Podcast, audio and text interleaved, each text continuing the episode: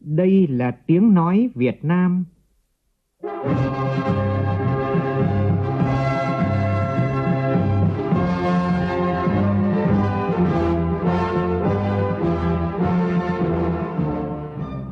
là tiếng nói Việt Nam, phát thanh từ Hà Nội, thủ đô nước Cộng hòa xã hội chủ nghĩa Việt Nam.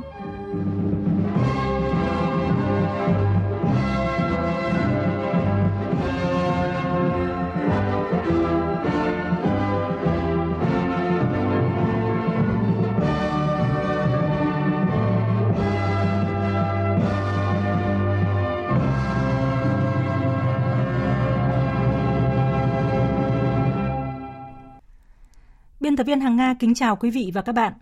Mời quý vị và các bạn nghe chương trình Thời sự chiều của Đài Tiếng Nói Việt Nam với những nội dung chính sau đây.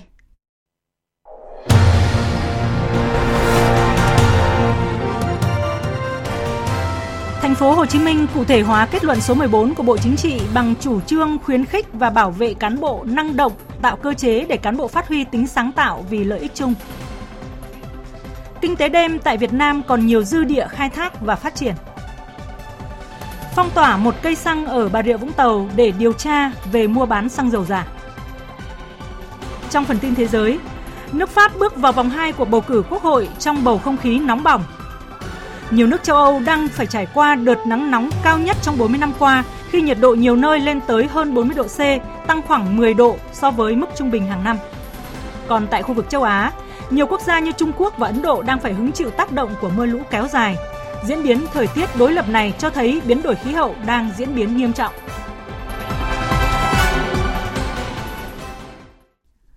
Bây giờ là nội dung chi tiết.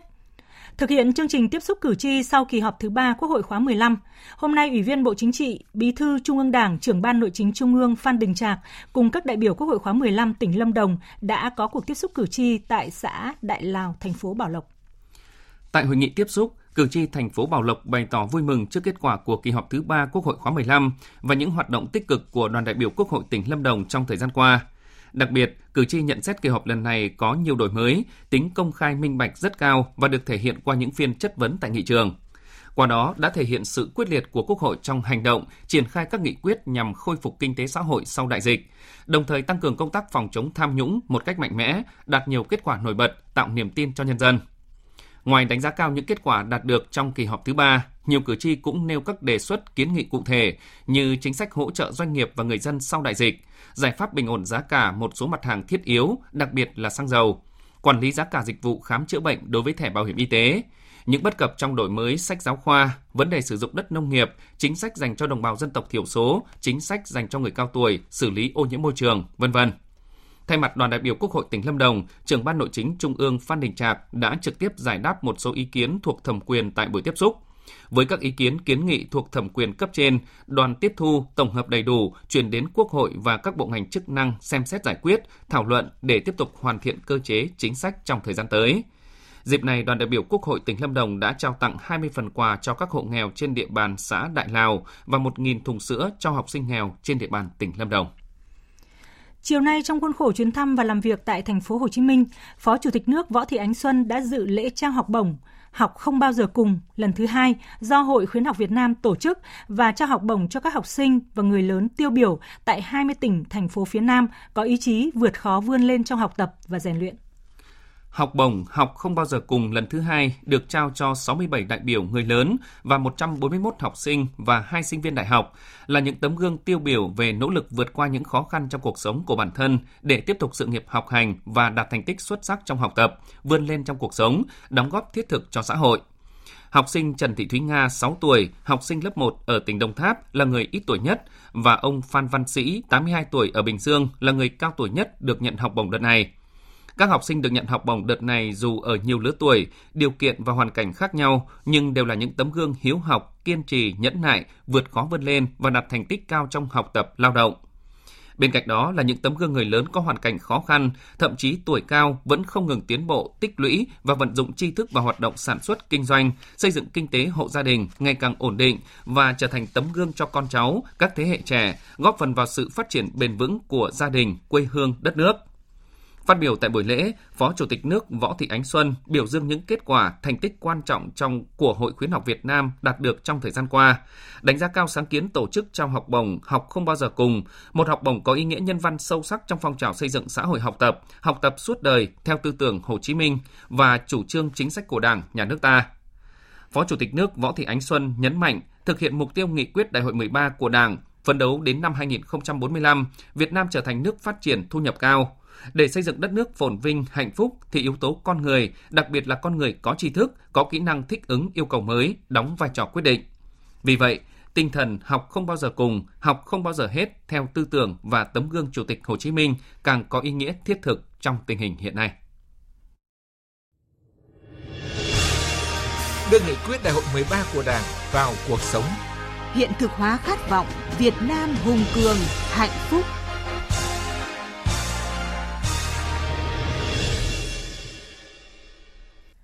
Thưa quý vị và các bạn, kết luận số 14 của Bộ Chính trị đã được thành phố Hồ Chí Minh cụ thể hóa bằng kế hoạch số 124 về chủ trương khuyến khích và bảo vệ cán bộ năng động, sáng tạo vì lợi ích chung. Việc này nhằm xây dựng một đội ngũ cán bộ lãnh đạo đủ phẩm chất, năng lực và uy tín, dám nghĩ, dám làm, dám đột phá, sẵn sàng đương đầu với những khó khăn thách thức, nỗ lực vì hành động chung. Để sớm đưa kết luận của Bộ Chính trị vào cuộc sống thì vấn đề đặt ra là cần có cơ chế để bảo vệ cán bộ, cơ chế khuyến khích cán bộ dám nghĩ, dám làm. Phóng viên Việt Đức thường trú tại thành phố Hồ Chí Minh có bài viết Tạo cơ chế để cán bộ phát huy tính sáng tạo. Mời quý vị và các bạn cùng nghe. Theo kế hoạch 124 của Thành ủy thành phố Hồ Chí Minh, sự đổi mới sáng tạo phải trên cơ sở thực tiễn và khoa học, không trái với chủ trương quan điểm đường lối hiến pháp, nguyên tắc và điều lệ đảng, nhận diện rõ những vấn đề chưa được quy định hoặc đã có quy định nhưng không còn phù hợp với thực tiễn. Phát huy tư duy dám nghĩ, dám làm, dám đột phá không có nghĩa là làm liều, không có tính toán. Khi xuất hiện tình huống trong thực tế đòi hỏi phải giải quyết sớm nhưng chưa có trong quy định, cần đưa ra nhiều phương án giải quyết, chọn phương án có tính đột phá, được tính toán cân nhắc cẩn thận, dự báo được những tình huống xấu nhất có thể xảy ra để chuẩn bị biện pháp khắc phục. Các ý tưởng sáng tạo, đột phá phải được cấp có thẩm quyền thông qua và đồng ý về chủ trương, hỗ trợ về mọi mặt. Trong quá trình thí điểm, thực hiện ý tưởng cách làm sáng tạo, cấp có thẩm quyền phải tăng cường kiểm tra, giám sát, theo dõi kịp thời. Theo ông Nguyễn Quyết Thắng, bí thư huyện Củ Chi, thực tiễn tại cơ sở cho thấy việc cán bộ lãnh đạo chuyên môn thực hiện đúng quy định pháp luật đã khó, trong khi đòi hỏi của cuộc sống có những cái bắt buộc vượt qua quy định pháp luật, vì một số quy định có độ trẻ so với thực tiễn. Ông Nguyễn Quyết Thắng đề nghị cần thể chế hóa việc bảo vệ cán bộ có sáng kiến sáng tạo. Ví dụ như thành phố chúng ta có những cái quy định có lợi cho dân hơn, vận dụng các cái quy định pháp luật của nhà nước. Tuy nhiên à, áp dụng ở thành phố chúng ta thì được, nhưng mà khi mà thanh tra của các bộ ngành vào người ta không chấp nhận. Ta căn cứ vào thông tư, nghị định chứ không căn cứ vào các quy định của thành phố. Nên là chúng ta ở đây thì cần phải có thể chế hóa bằng cái các cái quy định của cái quan điểm của đảng, các cái quy định của đảng bằng cái nhà nước nữa thì để khuyến khích à, để cho cán bộ có mạnh dạng hơn trong cái đổi mới sáng tạo. Còn theo ông Lê Thanh Phong, chánh án Tòa án Nhân dân thành phố Hồ Chí Minh để kết luận số 14 của Ban chấp hành Trung ương Đảng sớm đi vào cuộc sống, thành phố cần phát động đợt cao điểm tại các sở ban ngành để tìm ra những điểm nghẽn. Trên cơ sở đó, để phân loại điểm nghẽn nào thuộc chức trách của thành phố, điểm nghẽn nào thuộc cấp trung ương, từ đó đề ra giải pháp tháo gỡ. Hiện nay, ngoài các quy chế quy định, lực lượng cán bộ công chức hoạt động theo quy định của pháp luật, bởi vậy, để khuyến khích đổi mới sáng tạo, ông Lê Thanh Phong cho rằng cần phải có thông tư liên ngành cấp trung ương giữa cơ quan công an, viện kiểm sát, tòa án để áp dụng kết luận số 14. Ví dụ như đối với việc mà thực hiện các nhiệm vụ theo cái tinh thần kết luận này này thì nếu có sai phạm thì không phải xử lý hay cái gì đó. Đó mới là một cái hành lang pháp lý vững chắc. Bây giờ chúng ta đặt ra cái này và đối, đối với những trường hợp là cố ý không cố ý điểm cái gì không xử lý cái này đã đủ chiêu pháp lý chưa mọi người cũng quan do đó thì tôi nghĩ chắc trung ương sẽ phải có nhưng chúng ta cũng thận trọng à, để làm cho nó chặt vừa đảm bảo cho cái tinh thần à, khơi dậy cái ý tưởng sáng tạo Ông Trần Chí Dũng, Phó Bí thư Thường trực quận 7 cho biết, trong thực tế, không phải việc gì cũng tuân thủ theo quy định vì chờ đợi sẽ chậm trễ, hỏng việc. Dẫn ví dụ về công tác phòng chống dịch COVID-19 vừa qua, ông Dũng cho hay nếu chúng ta chờ quy định làm theo quy trình sẽ rất khó khăn khi người dân đang đứng ở ranh giới của sự sống và cái chết. Quy trình là cần, nhưng cần phải có quy định về công tác cán bộ liên quan vấn đề này. Hiện nay chúng ta đang tồn tại ba dạng cán bộ công chức, đó là cán bộ công chức dám nghĩ, dám làm, dám đột phá. Dạng thứ hai là cứ bình bình, không dám đương đầu, không dám đột phá, giao việc nào thì làm việc đó. Dạng thứ ba là cán bộ công chức thoái hóa biến chất. Với cán bộ thoái hóa biến chất, pháp luật đã có quy định xử lý. Với dạng cán bộ bình bình, không có bất kỳ hành động nào cần có quy định cụ thể như cân nhắc 1 đến 2 năm phải điều chuyển. Riêng với cán bộ sáng tạo dám vượt qua quy định vì lợi ích chung, cần phải có quy định cân nhắc khen thưởng quy hoạch. Có như vậy mới khuyến khích được cán bộ. Ông Trần Chí Dũng cho biết thêm. Thì bây giờ chúng ta có quy định để tạo sự chủ động. Trường hợp nào thì chúng ta à, tự quyết. Và rồi trong những cái vấn đề trong xử lý nếu mà lỡ xảy ra cái hậu quả nó không ngoài mong muốn nhưng mà vì tận tâm phục vụ nhân dân thì chúng ta cũng có cái quy định để rõ ràng hơn trong cái xử lý cái này. À, có như vậy thì cán bộ sẽ an tâm và và à, ra sức để thi đua sáng tạo dám nghĩ dám làm và dám đột phá. Theo ông Bùi Tá Hoàng Vũ, Giám đốc Sở Công Thương Thành phố Hồ Chí Minh, kết luận số 14 sẽ tháo gỡ được tâm lý của một số bộ phận cán bộ đang có tâm lý e dè, sợ vướng các quy định của pháp luật, không dám quyết các vấn đề thuộc thẩm quyền của mình. Kết luận cũng khẳng định sự đồng hành của chính quyền, của tổ chức với những cán bộ công chức làm đúng, có động cơ trong sáng. Chờ đợi luật hóa, thể chế hóa quy định từ trung ương sẽ rất khó khăn, làm mất cơ hội giải quyết vấn đề tồn động. Ông Bùi Tá Hoàng Vũ đề xuất việc giải quyết một số vấn đề cần công khai từ ý kiến của Ban Thường vụ. Tôi chỉ băn khoăn một chuyện thôi, tự vì khi các cái quy định pháp luật đó, xử lý các khung pháp lý thì họ xử lý theo cá nhân và tổ chức chứ không phải lúc đó xử lý theo hướng là chủ trương. Thì cách nào để ban thường vụ thành ủy khi thực hiện cái quy trình này là căn cứ tôi nghĩ nó không việc áp dụng trong thực tế sẽ không nhiều. Nhưng những vấn đề gì tồn tại của thành phố Hồ Chí Minh thì chúng ta có thể căn cứ quy trình này để chúng ta xây dựng những vấn đề để chúng ta giải quyết. Không chỉ khuyến khích mà còn bảo vệ Đấy là cơ sở để phát huy tính năng động, sáng tạo, dám nghĩ, dám làm, dám chịu trách nhiệm của cán bộ công chức trong tình hình mới. Song để kết luận số 14 sớm đi vào đời sống, rất cần sự vận dụng một cách sáng tạo của cấp ủy, người đứng đầu tại các địa phương, đặc biệt nâng cao vai trò giám sát trong thực hiện, triển khai các ý tưởng, bởi ranh giới giữa đổi mới sáng tạo và làm trái quy định là rất mong manh. Thời sự VOV, nhanh, tin cậy, hấp dẫn. Hôm nay tại Cần Thơ, Trung ương Đoàn Thanh niên Cộng sản Hồ Chí Minh phối hợp với Ủy ban An toàn giao thông quốc gia và thành phố Cần Thơ tổ chức ngày hội Thanh niên với văn hóa giao thông và phát động cuộc thi trực tuyến tìm hiểu kiến thức về an toàn giao thông năm 2022. Phóng viên Hồng Phương thường trú tại khu vực đồng bằng sông Cửu Long đưa tin. An toàn khi tham gia giao thông là hạnh phúc của mọi người, trong đó có thế hệ trẻ. Ngày hội thanh niên với văn hóa giao thông diễn ra các hoạt động như tập huấn kỹ thuật lái xe mô tô khoa học, an toàn và các trò chơi vận động tìm hiểu luật giao thông đường bộ. Diễn đàn thanh niên Cần Thơ với văn hóa giao thông, thi vẽ tranh với chủ đề chất kích thích đối với lái xe, thăm và tặng quà cho các gia đình các nạn nhân do tai nạn giao thông. Bạn Nguyễn Thế Anh, học sinh lớp 11A1, trường Trung học phổ thông Châu Văn Liêm, quận Ninh Kiều, tham gia phần thi vẽ tranh với chủ đề chất kích thích đối với lái xe cho biết. Tụi em muốn là mọi người phải có một cái tinh thần trách nhiệm cao trong việc sử dụng phương tiện giao thông. Tụi em muốn tuyên truyền là khi sử dụng chất kích thích thì chúng ta không nên điều khiển phương tiện giao thông để hạn chế đến mức thấp nhất việc gây ra tai nạn giao thông.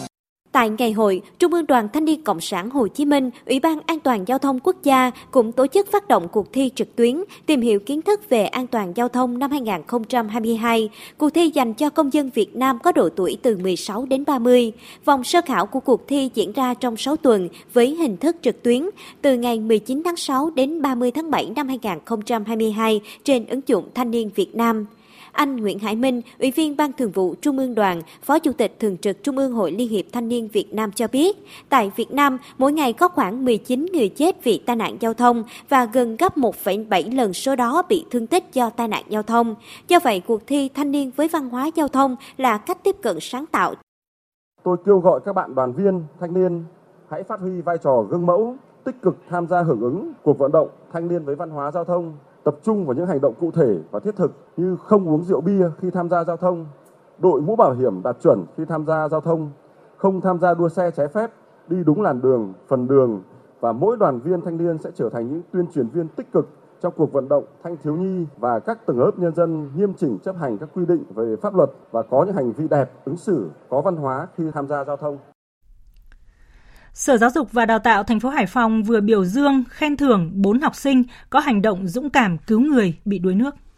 Bốn học sinh của thành phố Hải Phòng dũng cảm không ngại hiểm nguy để cứu người đuối nước đó là các em Phạm Văn Tú, học sinh lớp 10 trường Trung học phổ thông Lý Thái Tổ, Đỗ Văn Sơn, Đỗ Đình Phúc, học sinh trường Trung học phổ thông Edison và Văn Hữu Nam, trường Trung học phổ thông Heckman Gainer. Trước đó ngày 4 tháng 6, em Phạm Văn Tú, học sinh lớp 10C2 trường Trung học phổ thông Lý Thái Tổ, quận Lê Trân, thành phố Hải Phòng, đang làm thêm tại một quán ăn gần cầu An Dương thì thấy một bà cụ nhảy từ trên cầu xuống sông.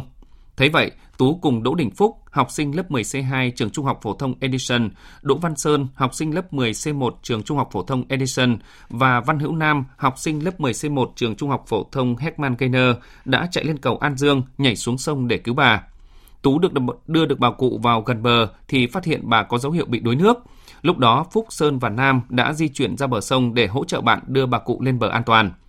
Để biểu dương nhân rộng tấm gương dũng cảm của các bạn trẻ, Chủ tịch Ủy ban nhân dân thành phố Hải Phòng đã tặng bằng khen cho học sinh Phạm Văn Tú, Giám đốc Sở Giáo dục và Đào tạo Hải Phòng tặng giấy khen cho các em Đỗ Văn Sơn, Đỗ Đình Phúc và Văn Hữu Nam. Thưa quý vị và các bạn, không chỉ có hai di sản văn hóa thế giới là đô thị cổ Hội An và khu đền tháp Mỹ Sơn – những sản phẩm du lịch gắn với thiên nhiên và văn hóa bản địa đồng bào dân tộc thiểu số giữa đại ngàn Trường Sơn hùng vĩ của tỉnh Quảng Nam cũng đã để lại ấn tượng tốt đẹp đối với các nhà báo quốc tế khi tham gia chương trình Trải nghiệm Quảng Nam. Phản ánh sau đây của phóng viên Long Phi tại miền Trung. Trong 3 ngày, từ 17 đến 19 tháng 6, gần 40 phóng viên đại diện cho 15 hãng thông tấn báo chí nước ngoài có văn phòng thường trú tại Việt Nam và một số du khách quốc tế tham gia chương trình trải nghiệm Quảng Nam. Các vị khách quốc tế đã trải nghiệm các sản phẩm du lịch xanh, du lịch nông thôn, khám phá các sản phẩm ô cốp và tìm hiểu các giá trị văn hóa bản địa đặc sắc của đồng bào dân tộc thiểu số khu vực miền núi tỉnh Quảng Nam.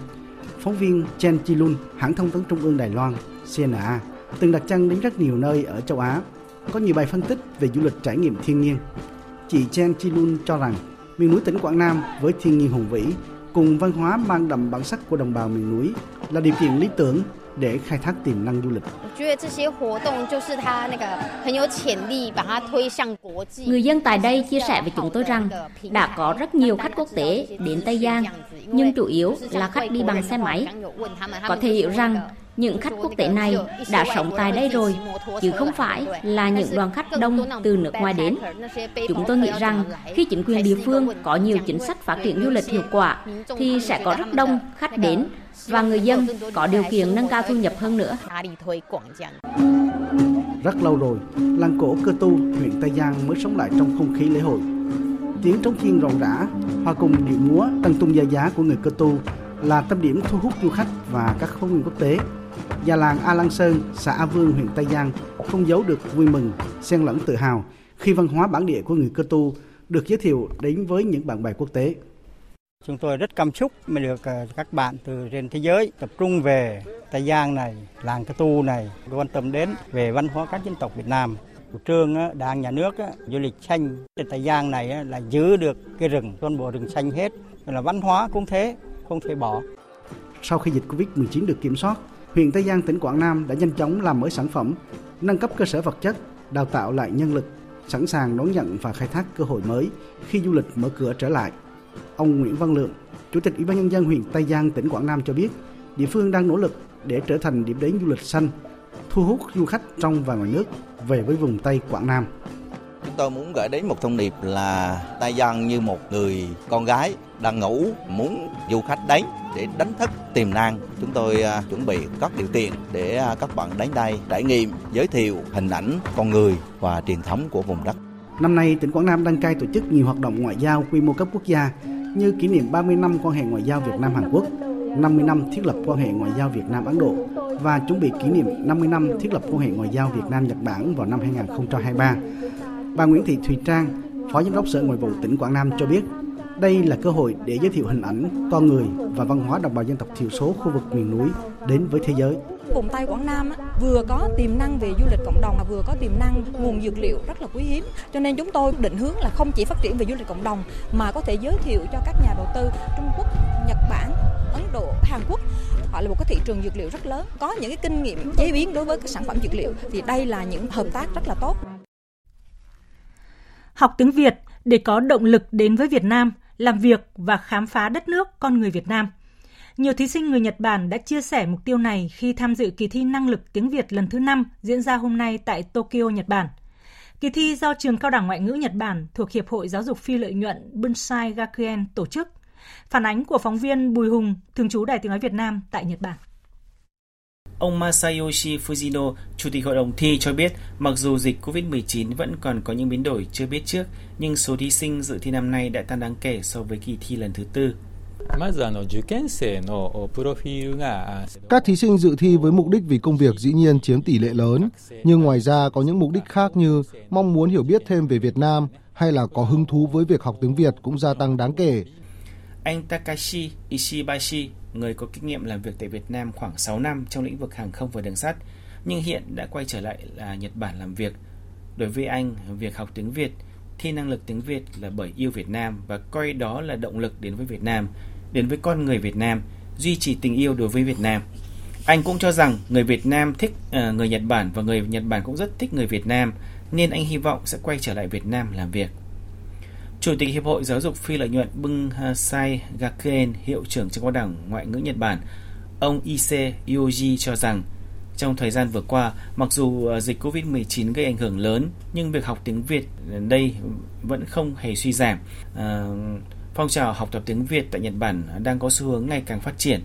Chúng tôi mong rằng kỳ thi lần tới có khoảng 1.500 thí sinh sẽ đăng ký dự thi. Trường cao đẳng ngoại ngữ Nhật Bản là đơn vị đầu tiên duy nhất à, cho đến nay à, tổ chức à, thi và cấp bằng năng lực tiếng Việt cho các thí sinh trên toàn Nhật Bản. Kỳ thi lần đầu tiên được tổ chức vào năm 2017. Qua mỗi kỳ thi, số lượng và chất lượng ngày càng tăng, đóng góp vào thúc đẩy hoạt động giao lưu nhân dân giữa hai nước. Thưa quý vị và các bạn, kinh tế đêm là cách gọi một số ngành sản xuất, dịch vụ phục vụ du khách về đêm. Hồng Kông hay là Thái Lan, Singapore là những quốc gia và vùng lãnh thổ khai thác tốt lĩnh vực này. Việt Nam hiện có nhiều điều kiện để phát triển kinh tế đêm, bao gồm tài nguyên du lịch đa dạng, phong phú, văn hóa nghệ thuật và ẩm thực đặc sắc, có dân số trẻ đông cùng với mức độ hội nhập và toàn cầu hóa cao. Tuy nhiên, chúng ta lại chưa khai thác hết tiềm năng để bứt phá phát triển kinh tế đêm trước yêu cầu phục hồi kinh tế sau đại dịch. Ghi nhận sau đây của nhóm phóng viên Mỹ Hà và Nguyễn Hằng.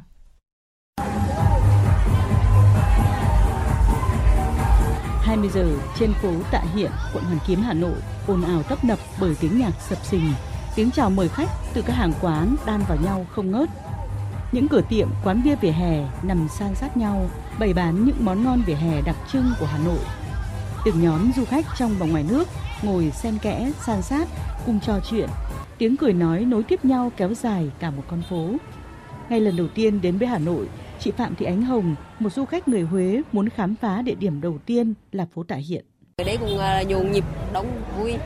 Mình là một à, du khách, nếu như mà có thêm nhiều dịch vụ nữa thì càng tốt để cho du khách được có thể được tham quan và thêm là được là thưởng thức nhiều cái gì đặc sản vùng miền ở đấy.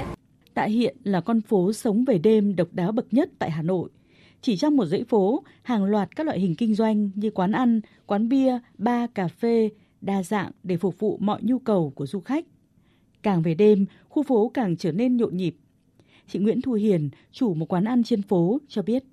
Khi thành phố Hà Nội trở lại trạng thái bình thường thì tôi thấy lượng khách về đây cũng hoạt động lại bình thường cũng đông hơn so với đợt trước. Thường thì đợt trước sẽ là tầm 1 đến 2 bàn và bây giờ sẽ là 30 cho đến 40 bàn. Mong là thành phố có các chính sách kinh tế về đêm hơn cho chúng tôi để chúng tôi phát triển. Khoảng 5 năm trở lại đây, không chỉ phố Tạ Hiện không gian đi bộ Hồ Hoàn Kiếm Hà Nội được đưa vào hoạt động, góp phần làm chuyển biến mảng dịch vụ của thành phố nghìn năm tuổi. Du khách tới đây vào ban đêm không chỉ được thưởng ngoạn vẻ đẹp của Hà Nội về đêm mà còn được thưởng thức những món ngon phố cổ, mua những món quà lưu niệm và cảm nhận sự nồng hậu của người Tràng An. Nhờ vậy mà lượng du khách quốc tế lưu trú trên địa bàn quận Hoàn Kiếm tăng nhanh. Để đẩy mạnh và phục hồi phát triển du lịch, Vừa qua, Hà Nội đã có thêm hai không gian đi vào hoạt động là không gian đi bộ Trịnh Công Sơn và không gian đi bộ thành cổ Sơn Tây đã tạo hiệu ứng tốt.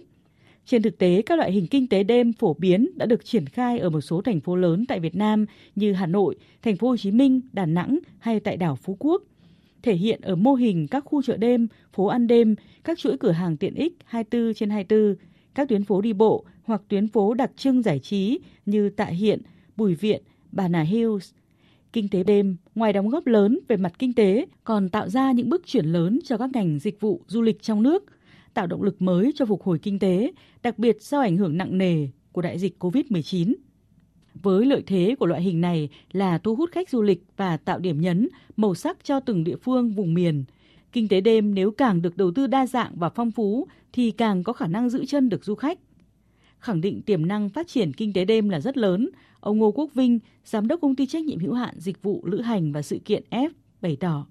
Cái kinh tế phát triển du lịch đêm rất là hay ở Việt Nam cũng như là Hà Nội. Và hiện giờ một số các tỉnh cũng đã, đã làm cái phát triển về du lịch đêm khám phá những cái nét vừa ẩm thực và văn hóa. Thực ra ở nước ngoài nó có những cái nét khám phá ẩm thực và văn hóa và cái du lịch đường phố từ lâu rồi. Thế Việt Nam mình mới phát triển được vài năm trở lại đây. Đây là một cái cái đà để phát triển du lịch bền vững hơn. Mặc dù có những tiềm năng to lớn trong phát triển kinh tế đêm, song có thể nhìn nhận hoạt động này vẫn còn bộc lộ một số bất cập, hạn chế như hoạt động kinh doanh dịch vụ đến 2 giờ sáng là thời điểm dễ phát sinh các tệ nạn, ảnh hưởng đến đời sống người dân khu vực xung quanh, sản phẩm dịch vụ còn nghèo nàn, chưa đồng bộ. Do đó, cần chủ động ra soát chính sách và khung pháp lý liên quan đến phát triển kinh tế đêm. Chuyên gia kinh tế Đinh Trọng Thịnh cho rằng phải quy hoạch không gian xây dựng cho hoạt động về đêm một cách bài bản và nên thiết kế xây dựng những sản phẩm du lịch về đêm phù hợp với từng thành phố. Chúng ta có thể tận dụng ngay các cái cơ sở lịch sử văn hóa để mà phát triển cái kinh tế ban đêm một cách rất là tốt, mà lại mang cái tính đặc sắc của từng cái địa điểm hoặc là từng cái địa phương để mà phát triển kinh tế đêm. Có hàng loạt các cái thay đổi về cơ chế chính sách về việc bảo vệ an ninh trật tự về việc kết nối giao thông vân vân đầy đủ hết. Bởi vì rõ ràng là cái đó là cái mà nó rất quan trọng. Cái thứ hai là về cơ sở vật chất. Trước hết là anh phải quy hoạch được một cái vùng hoạt động kinh tế ban đêm. Nó có thể tách biệt hoặc ảnh hưởng ít nhất đến các cái khu dân cư. Thì cái này là cái mà cũng phải quy hoạch. Các chuyên gia kinh tế cũng cho rằng cần tập trung vào các quy định về khu vực hoạt động, sản phẩm ưu tiên phát triển ban đêm, thời gian hoạt động, giấy phép hoạt động, tiêu chuẩn hoạt động của doanh nghiệp, hộ kinh doanh cá thể tham gia kinh tế đêm. Việc cần có một cơ chế chính sách rõ ràng sẽ góp phần thúc đẩy hoạt động kinh tế đêm nhằm tạo giá trị thặng dư và góp phần phát triển kinh tế xã hội trong thời gian tới. Chiếu sáng thông minh và tiết kiệm năng lượng là một trong những yếu tố rất quan trọng trong đô thị thông minh. Trên thế giới, đã có rất nhiều quốc gia, nhất là những nước phát triển, đã đầu tư rất nhiều nguồn lực cho công tác này để có những kinh đô ánh sáng hay là những thành phố không ngủ. Còn tại Việt Nam ta, việc chiếu sáng đô thị đang đặt ra nhiều vấn đề từ cơ chế chính sách cho đến việc triển khai thực hiện để xây dựng những thành phố thông minh, đô thị hiện đại, vừa tiết kiệm năng lượng, vừa bảo vệ môi trường và sức khỏe của con người. Phóng viên Thành Trung sẽ làm rõ hơn về vấn đề này. Trong hội nghị khoa học chiếu sáng toàn quốc diễn ra tại Hà Nội vào hôm qua, hơn 200 đại biểu là các nhà quản lý, các nhà khoa học và các tổ chức quốc tế đã phân tích, đóng góp nhiều ý kiến về vấn đề này. Bộ Kinh tế Thương mại của Nhật Bản và Tổ chức Ngân hàng Thế giới ADB rất quan tâm đến thị trường và các chính sách mới của Việt Nam. Đặc biệt, phát biểu của Thủ tướng Chính phủ Phạm Minh Chính trong hội nghị COP26 vừa qua, hướng tới phát thải dòng bằng không tại Việt Nam vào năm 2050 đã gây ra ấn tượng mạnh với cộng đồng quốc tế. Tổ chức Ngân hàng châu Á đang thực hiện dự án về chiếu sáng thông minh tại Việt Nam cho một số thành phố tham gia dự án. Việc tiếp thu những kinh nghiệm quốc tế sẽ giúp Việt Nam định hướng được những chính sách phù hợp trong lĩnh vực này. Phó giáo sư tiến sĩ Nguyễn Hồng Tiến, Chủ tịch Hội Chiếu Sáng Việt Nam cho rằng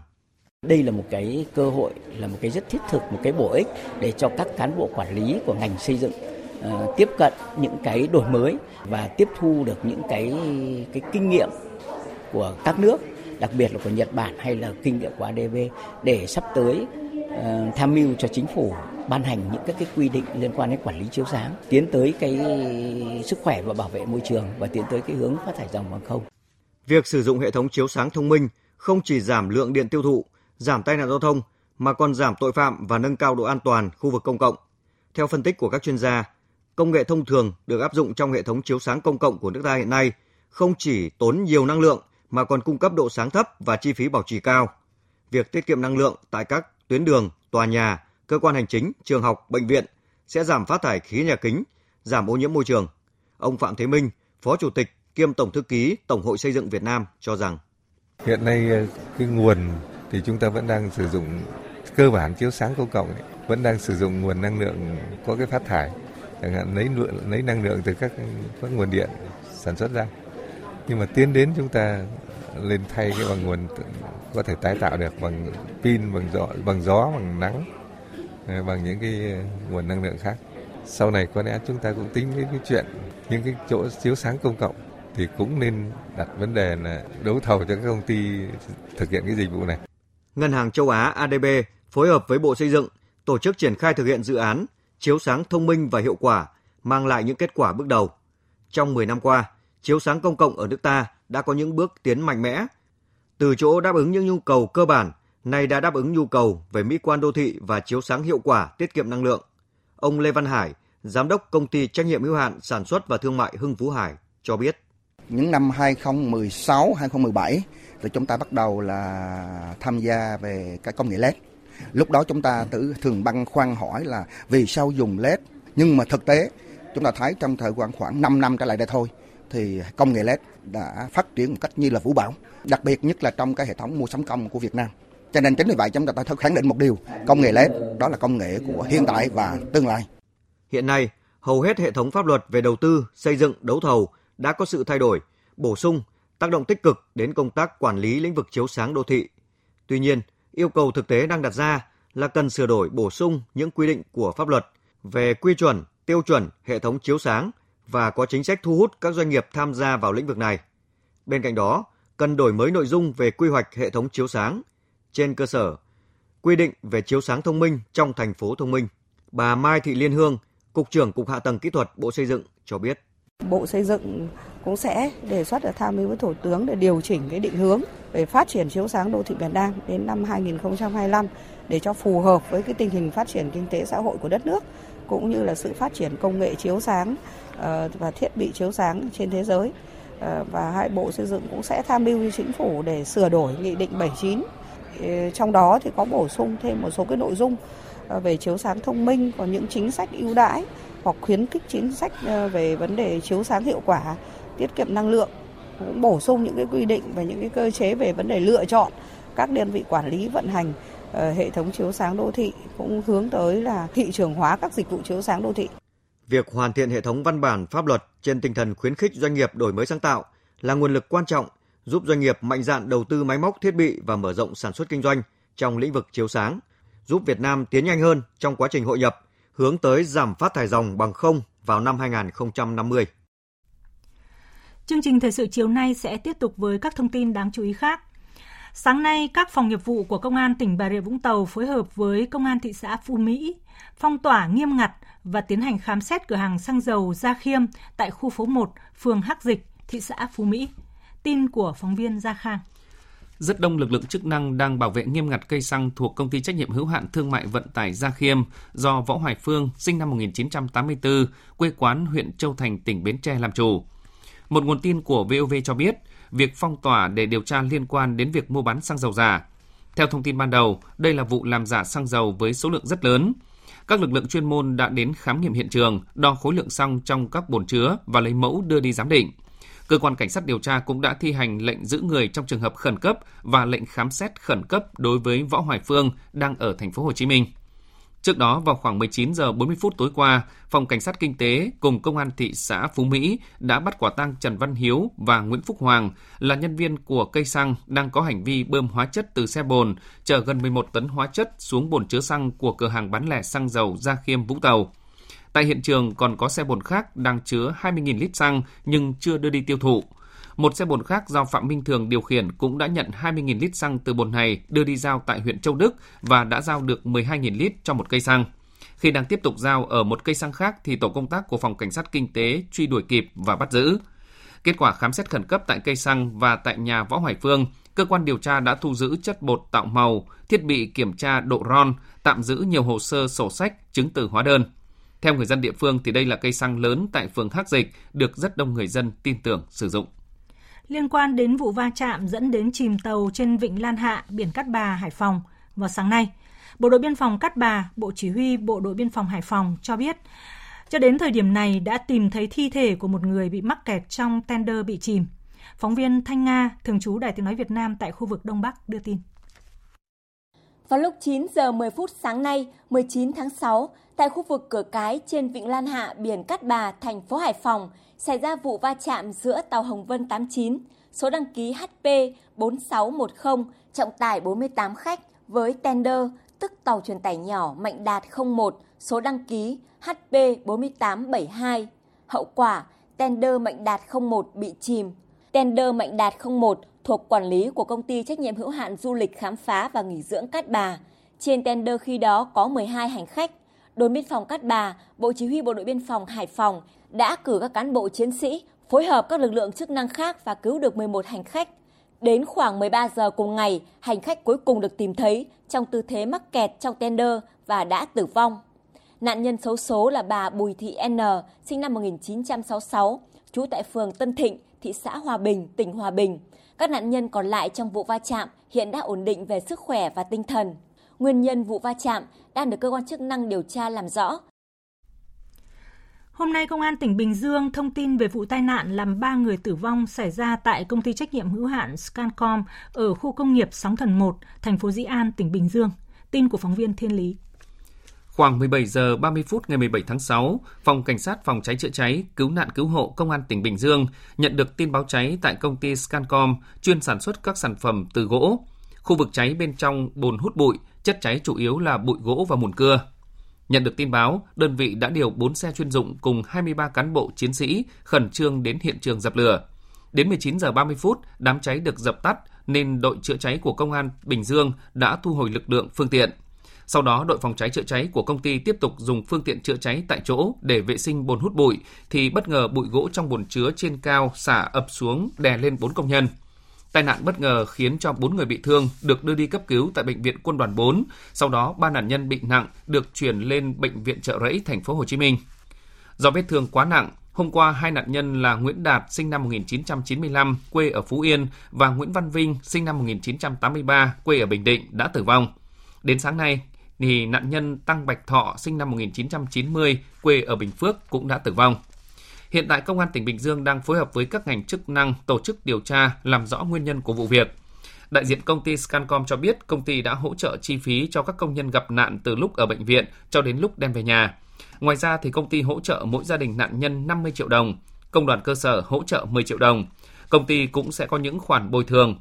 Hôm nay thì ba đoàn cán bộ của công ty về quê của ba công nhân để chia buồn với gia đình và lo hậu sự. Được biết trong số các công nhân tử vong, có người mới vào làm việc tại công ty được 2 tháng, hai người làm khoảng 10 năm.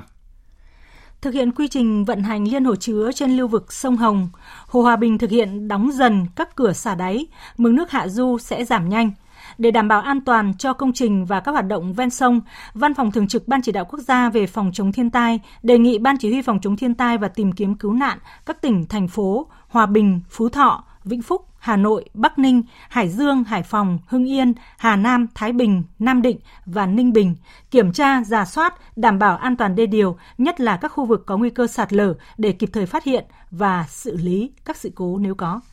Tiếp sau đây là những thông tin thời tiết đáng chú ý.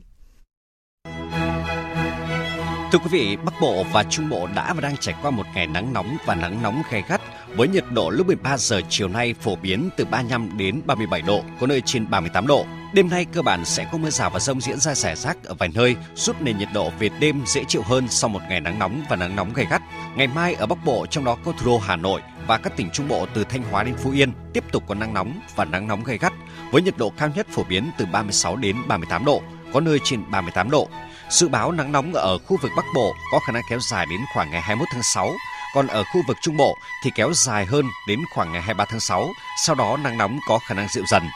Đối với các tỉnh Tây Nguyên và Nam Bộ, tối và đêm nay cũng có mưa rào và rông ở vài nơi, ngày mai trời nắng với mức nhiệt vừa phải, cao nhất ở Tây Nguyên khoảng 33 độ, còn ở Nam Bộ không quá 35 độ.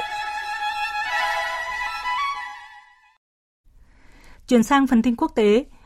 Nước Pháp hôm nay bước vào vòng 2 cuộc bầu cử quốc hội trong bầu không khí nóng bỏng, cả về nghĩa đen lẫn nghĩa bóng.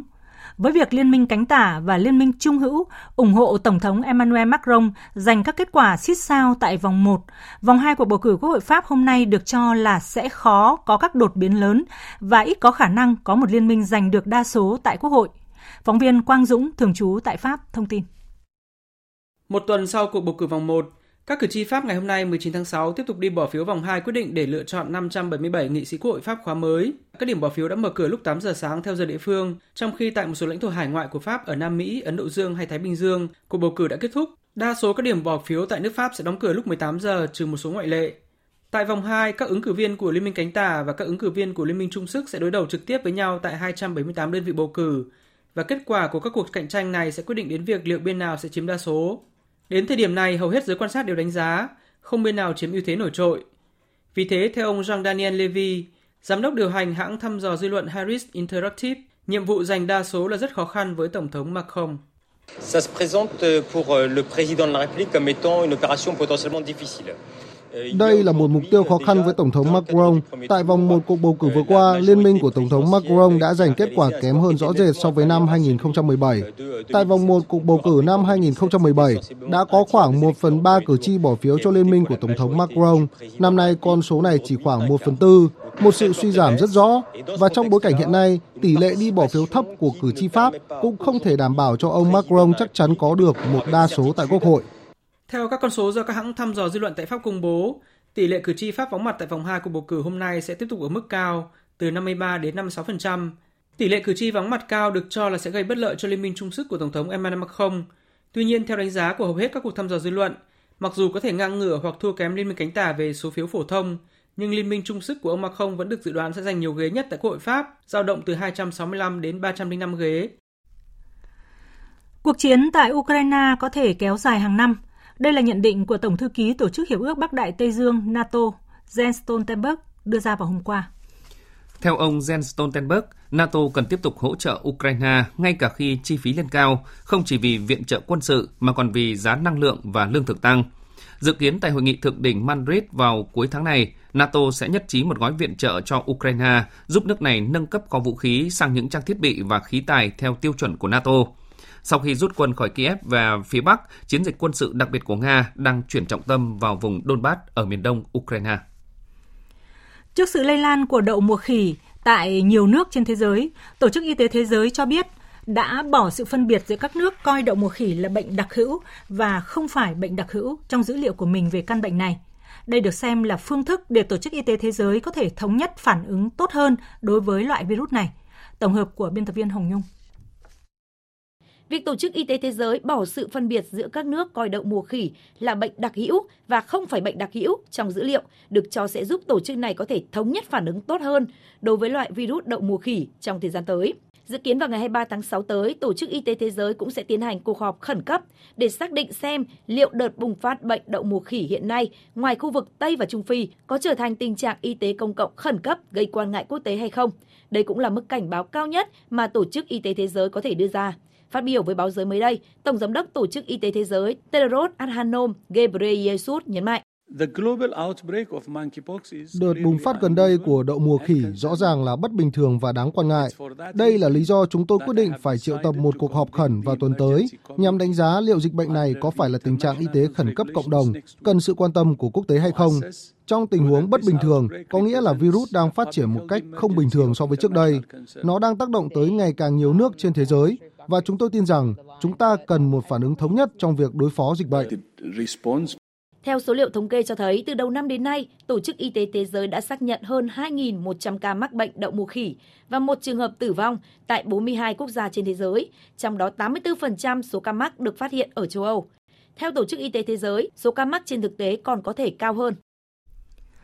Cơ quan Quản lý Thực phẩm và Dược phẩm Mỹ vừa cho phép tiêm vaccine của Moderna cho trẻ từ 6 tháng đến 5 tuổi và vaccine của Pfizer-BioNTech cho trẻ từ 6 tháng đến 4 tuổi. Biên tập viên Hạnh Phúc thông tin.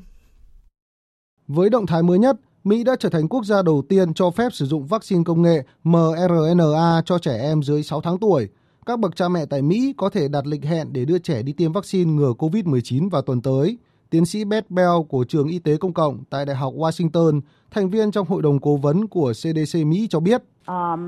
Bất cứ ai khi đưa ra quyết định quan trọng, đặc biệt là đối với con cái của họ, đều muốn cân nhắc đến các khả năng. Chúng tôi không biết tất cả mọi thứ, dữ liệu có thể thay đổi, nhưng chúng tôi có điểm mấu chốt ở đây, đó là căn bệnh này giết chết trẻ em và chúng tôi có cơ hội để ngăn chặn điều đó. Với vaccine mRNA.O của Moderna, trẻ sẽ được tiêm hai liều cách nhau một tháng. Một liều cho trẻ em từ 6 tháng đến 5 tuổi là 25 microgram, bằng một nửa liều tiêm cho trẻ em từ 6 đến 11 tuổi và 1 phần tư liều cho những trẻ từ 12 tuổi trở lên. Vaccine PFE.N, BNTX.O của Pfizer BioNTech hiện được cho phép sử dụng cho trẻ em từ 6 tháng đến 4 tuổi. Trẻ sẽ được tiêm 3 microgram mỗi lần, tức 1 phần 10 liều lượng của người lớn. Vaccine này sẽ được tiêm 3 lần, hai mũi đầu tiên cách nhau 3 tuần và mũi thứ ba sẽ được tiêm sau đó 8 tuần. Dự kiến sẽ có thêm khoảng 20 triệu trẻ em ở Mỹ hiện đủ điều kiện để tiêm vaccine ngừa COVID-19. Nhiều nước châu Âu như là Pháp, Anh và Tây Ban Nha đang phải hứng chịu đợt nắng nóng khắc nghiệt khi mà nhiệt độ tháng 6 đã tăng lên mức cao nhất trong 40 năm qua. Một số khu vực tại Tây Ban Nha ghi nhận nhiệt độ trên 40 độ C, cao hơn khoảng 10 độ so với mức trung bình hàng năm. Tổng hợp của biên tập viên Đài Tiếng Nói Việt Nam. Hôm mùng 10 tháng 6, nhiệt độ đạt đỉnh 41,6 độ C ở thành phố Badajoz, còn nhiệt độ ở thành phố Seville hôm 11 tháng 6 cũng chạm mốc 41,6 độ C, cao hơn nhiều so với nhiệt độ trung bình tối đa 33 độ C ở đây. Nắng nóng cũng khiến tình trạng cháy rừng tại Tây Ban Nha trở nên nghiêm trọng. Vụ cháy hôm 17 tháng 6 ở vùng Sierra de la Culebra, miền Tây Bắc nước này đã thiêu rụi gần 9.000 hecta rừng. Trong khi đó, hàng nghìn người cũng đã phải sơ tán khỏi công viên Beautiful ở miền Trung do đám cháy lớn gần đó. Tại thủ đô Madrid, cảnh tượng người dân ngâm mình dưới các dòng sông, đài phun nước hay ngồi dưới bóng cây để tránh cái nắng gay gắt của mùa hè đã trở thành cảnh tượng quen thuộc trong những ngày gần đây. Người dân Madrid cho biết. Nhiệt độ tuần này cao quá, nóng kinh khủng. Tôi hy vọng sẽ hạ nhiệt vào tuần sau, nhưng chúng tôi biết nắng nóng sẽ quay trở lại vào tháng 7 và tháng 8. Chúng tôi vừa phải dùng điều hòa, vừa phải bật quạt. Điều đó đồng nghĩa với việc tốn thêm nhiều chi phí. Mọi thứ đều đắt đỏ hơn, lại thêm cả giá xăng dầu nữa nên thật là khủng khiếp. Một số chuyên gia dự đoán Tây Ban Nha sẽ phá kỷ lục nhiệt độ cao nhất từ trước đến nay là 47,4 độ C, mặc dù kỷ lục đó được thiết lập cách đây chưa đầy 12 tháng. Tình trạng nắng nóng cũng không chỉ ở mỗi Tây Ban Nha mà còn là tình hình chung của cả châu Âu. Cơ quan khí tượng quốc gia Pháp Meteo France cho biết 11 khu vực trong nước ghi nhận nhiệt độ kỷ lục vào ngày 17 tháng 6. Còn tại Anh, các nhà khí tượng học cho biết nước này đã ghi nhận ngày 17 tháng 6 là ngày nóng nhất trong năm với nhiệt độ lên tới hơn 30 độ C vào đầu giờ chiều. Đây là ngày thứ ba liên tiếp Anh phá kỷ lục về nhiệt độ, với trước đó là 28 độ C vào ngày 15 tháng 6 và 29,5 độ C trong ngày 16 tháng 6. Theo bà Claire Nulis, phát ngôn viên của Tổ chức Khí tượng Thế giới tại Geneva, biến đổi khí hậu, trong đó các luồng khí nóng đến từ châu Phi, được coi là nguyên nhân chính gây ra đợt nắng nóng khắc nghiệt sớm hơn bình thường ở châu Âu hiện nay. Trong khi châu Âu đang phải đối mặt với đợt nắng nóng nghiêm trọng nhất từ đầu mùa hè, thì tại khu vực châu Á, nhiều quốc gia như là Trung Quốc và Ấn Độ đang phải hứng chịu tác động của mưa lũ kéo dài. Diễn biến thời tiết đối lập này cho thấy biến đổi khí hậu đang diễn biến hết sức nghiêm trọng. Nhiều nơi tại châu Á như Trung Quốc và khu vực Nam Á gồm Ấn Độ và Bangladesh đã phải hứng chịu những tác động của đã phải hứng chịu những tác động của mưa lũ kéo dài.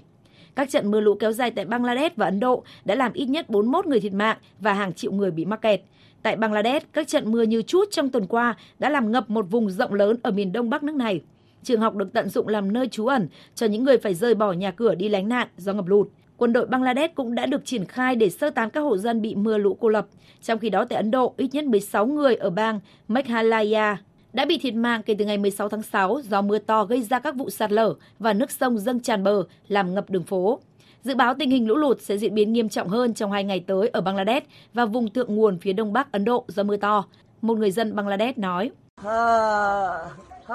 Tôi đã mất hai đứa cháu do mưa lớn, tài sản cũng bị nước cuốn trôi. Tôi chưa bao giờ chứng kiến trận mưa lũ nghiêm trọng đến vậy. Còn tại Trung Quốc, nhiều vùng rộng lớn ở miền nam nước này cũng đã bị tàn phá nặng nề bởi những cơn mưa đầu mùa hè cực đoan. Mưa to gây lũ lụt ở các thành phố và lở đất ở các vùng nông thôn. Cơ quan khí tượng quốc gia Trung Quốc dự báo mưa lớn sẽ còn tiếp tục ở các tỉnh Quý Châu, Giang Tây, An Huy, Chiết Giang. Quảng Tây cho đến đầu tuần tới. Mùa hè là thời điểm thường xảy ra lũ lụt ở Trung Quốc, nhưng trong những năm gần đây, ảnh hưởng của mưa lũ có xu hướng nặng hơn do tác động của suy thoái rừng, sàn lấp các vùng đất ngập nước và việc xây đập thủy điện, thủy lợi. Biến đổi khí hậu cũng được cho là góp phần dẫn đến tình trạng này.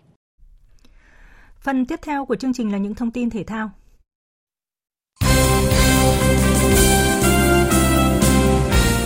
Thưa quý vị và các bạn, trong khuôn khổ giải Futsal HD Bank vô địch quốc gia 2022 do Đài Tiếng Nói Việt Nam và VFF phối hợp tổ chức. Tại vòng 3 vào chiều nay, Sài Gòn FC gặp Hiếu Hoa Đà Nẵng và Hiếu Hoa Đà Nẵng đã thắng Sài Gòn 2-1. Cặp đấu còn lại là cuộc so tài giữa Cao Bằng gặp Đắk Lắk. Tiếp theo, biên tập viên Việt Anh sẽ chuyển đến quý vị và các bạn những thông tin thể thao đáng chú ý khác. Từ ngày 24 đến 30 tháng 6, câu lạc bộ Viettel sẽ tham dự giải đấu AFC Cup 2022 tại sân vận động thống nhất Thành phố Hồ Chí Minh. Ở giải đấu này, Viettel ở cùng bảng Y với Hugang United của Singapore, Phnom Penh Crown của Campuchia và Young Elephant của Lào. Theo thông báo từ ban tổ chức, vé xem các trận đấu được bán với mệnh giá 100.000 và 200.000 đồng trong các ngày từ 22 đến 30 tháng 6 tại quầy vé sân vận động thống nhất. Ban tổ chức kêu gọi các cổ động viên đến sân hãy sát cánh cùng câu lạc bộ Viettel với tinh thần cổ vũ văn minh không pháo sáng. Ngày 18 tháng 6, đội tuyển thể dục aerobic Việt Nam đã xuất sắc giành huy chương vàng bài nhóm 5 người cùng một huy chương đồng bài đôi và một huy chương đồng bài ba người tại giải vô địch aerobic thế giới diễn ra tại Bồ Đào Nha. Trong đó huy chương vàng thuộc về nhóm vận động viên Nguyễn Chế Thanh, Lê Hoàng Phong, Trần Ngọc Thúy Vi, Vương Hoài Ân và Nguyễn Việt Anh. Với bài thi hoàn hảo, các vận động viên Việt Nam giành huy chương vàng với số điểm rất cao là 20,738 điểm. Huy chương bạc thuộc về các vận động viên Hungary và huy chương đồng thuộc về các vận động viên Italia. Tại SEA Games 31 vừa qua, Việt Nam giành 3 huy chương vàng ở các nội dung nhóm 5 người, nhóm 3 người và đôi nam nữ. Các đối cử Việt Nam tham dự giải vô địch cử tạ người khuyết tật châu Á mở rộng 2022 tại Hàn Quốc đã giành được tổng cộng 3 huy chương bạc, 1 huy chương đồng sau 5 ngày tranh tài, thuộc về Lê Văn Công, Châu Hoàng Tuyết Loan, Đặng Thị Minh Phượng và Nguyễn Bình An. Đây là sự chuẩn bị rất tốt cho cử tạ người khuyết tật Việt Nam hướng đến mục tiêu 3 đến 4 huy chương vàng tại ASEAN Paragame sẽ diễn ra vào tháng 7 tới tại Indonesia. Vận động viên Lê Văn Công cho biết. Chúng tôi đang nỗ lực hết mình và rất tự tin vào vào bản thân và cá nhân tôi đang rất tự tin để mình ờ, bảo vệ được tấm huy chương vàng mà kỳ trước ờ, tôi đã giành được. Trở lại với các sự kiện thể thao trong nước, Câu lạc bộ Trang An Ninh Bình lần thứ 5 liên tiếp vô địch giải bóng chuyền Cúp Hoa Lư Bình Điền sau khi vượt qua biên phòng trong trận chung kết với tỷ số 3-0. Kết quả các xét lần lượt là 25-19, 25-17 và 25-23. Sự xuất sắc của những gương mặt quen thuộc như Quản Trọng Nghĩa, Lâm Văn Xanh cùng tân binh Nguyễn Văn Quốc Duy đem về chức vô địch xứng đáng cho đội bóng. Huấn luyện viên Bùi Trung Thảo đánh giá. Thực ra có một vài vị trí thì cũng mới về với đội cho nên là về cái cái cái cái tập để mà phối hợp với em trong đội thì cũng chưa chưa được nhuyễn lắm nhưng nói chung là màn trình diễn của đội Tràng An Ninh hôm nay là tôi thấy tương tương đối tốt. Ở bảng nữ, đương kim vô địch VTV Bình Điền Long An cũng có chiến thắng dễ dàng trước Bộ Tư lệnh Thông tin 25-15, 25-16, 25-19, qua đó bảo vệ thành công danh hiệu tại giải đấu, đánh dấu sự trở lại của Ngọc Hoa. Huấn luyện viên Lương Nguyễn Ngọc Hiền cho rằng lại thì có giá trị rất là lớn thứ nhất là nó động viên tất cả các em trong cái thi đấu là gần như em là một cái trụ cột của cái cái nền tảng cho cái đội bóng khi em bước vào thì đội bóng sẽ có sự thay đổi khác hẳn. Giải vô địch súng hơi các nhóm tuổi thanh thiếu niên 2022 kết thúc hôm qua tại Vĩnh Phúc với sự vượt trội của đoàn Thành phố Hồ Chí Minh khi dẫn đầu bảng tổng sắp với 12 huy chương vàng, bỏ xa đoàn đứng thứ nhì là Quân đội 8 huy chương vàng và Hà Nội được 6 huy chương vàng xếp vị trí thứ ba. Trường đoàn Hội Thế Tâm lý giải về thành công của các xạ thủ trẻ Thành phố Hồ Chí Minh tại giải đấu năm nay, dù chỉ dự tranh 36 trong tổng số 44 nội dung, không tham dự 8 nội dung của súng trường hơi di động. Trong nhiều năm qua thì à, đoàn bắn súng Thành phố Hồ Chí Minh chú trọng phát triển vào các vận động viên trẻ, mở rộng rất nhiều các phòng tập trên địa bàn thành phố, tuyển chọn nguồn học sinh để kiểm tra đánh giá chính xác nhất các lực lượng để tham dự cái giải thanh thiếu niên quốc gia là chỉ chuyên về cái uh, súng bắn hơi và súng trường hơi nên là chúng tôi đạt rất nhiều thành tích. Đây là điều đương nhiên nếu như mà chúng tôi không đạt được thì nó sẽ rất là khó khăn trong cái công tác đào tạo tiếp theo.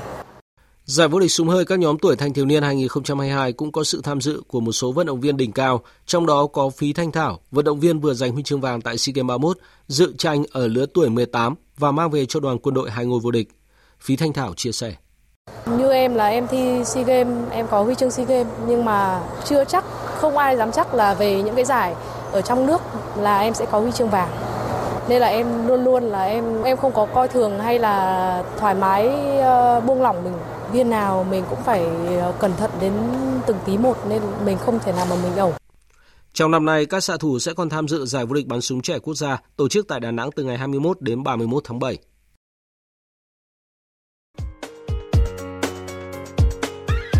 Dự báo thời tiết Dự báo thời tiết đêm 19 tháng 6 ngày 20 tháng 6. Thưa quý vị, đêm nay mưa rào và rông vài nơi diễn ra tương đối phổ biến tại nhiều tỉnh thành trên cả nước, với cảnh báo trong mưa rông có khả năng xảy ra lốc xét, mưa đá và gió giật mạnh. Ngày mai cơ bản trời nắng, riêng Bắc Bộ và Trung Bộ có nắng nóng và nắng nóng gay gắt. Bây giờ là tin chi tiết. Phía Tây Bắc Bộ đêm có mưa rào và rông vài nơi, ngày mai có nắng nóng và nắng nóng gay gắt, nhiệt độ từ 24 đến 37 độ, riêng Lai Châu Điện Biên cao nhất khoảng 34 độ. Phía Đông Bắc Bộ đêm có mưa rào và rông vài nơi, ngày nắng nóng và nắng nóng gay gắt, nhiệt độ từ 26 đến 38 độ. Khu vực từ Thanh Hóa đến Thừa Thiên Huế, chiều tối và đêm nay có mưa rào và rông vài nơi, ngày mai có nắng nóng và nắng nóng gay gắt, nhiệt độ từ 27 đến 38 độ. Khu vực từ Đà Nẵng đến Bình Thuận, chiều tối và đêm nay có mưa rào và rông vài nơi, ngày mai trời nắng, riêng phía Bắc có nắng nóng và nắng nóng gay gắt, phía Bắc từ 26 đến 38 độ, phía Nam từ 26 đến 35 độ. Tây Nguyên chiều tối và đêm nay có mưa rào và rông vài nơi, ngày mai trời nắng, nhiệt độ từ 21 đến 33 độ. Nam Bộ đêm nay có mưa rào và rông vài nơi, ngày mai trời nắng, nhiệt độ từ 25 đến 35 độ. Khu vực Hà Nội chiều tối và đêm nay có mưa rào và rông vài nơi, ngày mai trời nắng nóng và nắng nóng gay gắt, nhiệt độ từ 27 đến 39 độ. Dự báo thời tiết biển, Vịnh Bắc Bộ có mưa rào và rông vài nơi tầm nhìn xa trên 10 km, gió Nam đến Tây Nam cấp 5. Vùng biển từ Quảng Trị đến Quảng Ngãi và vùng biển từ Bình Định đến Ninh Thuận có mưa rào và rông vài nơi, tầm nhìn xa trên 10 km, gió Nam đến Tây Nam cấp 5. Vùng biển từ Bình Thuận đến Cà Mau và vùng biển từ Cà Mau đến Kiên Giang có mưa rào rải rác và có nơi có rông, tầm nhìn xa trên 10 km giảm xuống từ 4 đến 10 km trong mưa, gió Tây Nam cấp 4 khu vực Bắc và giữa Biển Đông và khu vực quần đảo Hoàng Sa thuộc thành phố Đà Nẵng có mưa rào và rông vài nơi, tầm nhìn xa trên 10 km, gió Nam đến Tây Nam cấp 4 đến cấp 5. Khu vực Nam Biển Đông và khu vực quần đảo Trường Sa thuộc tỉnh Khánh Hòa cùng Vịnh Thái Lan có mưa rào và rông rải rác, tầm nhìn xa trên 10 km, giảm xuống từ 4 đến 10 km trong mưa, gió Tây Nam cấp 3 đến cấp 4. Tới đây chúng tôi xin kết thúc chương trình Thời sự chiều của Đài Tiếng Nói Việt Nam. Chương trình do các biên tập viên Hằng Nga, Nguyễn Cường biên soạn với sự tham gia thể hiện của phát thanh viên Mạnh Cường, kỹ thuật viên Việt Thái. Chịu trách nhiệm nội dung Nguyễn Thị Tuyết Mai.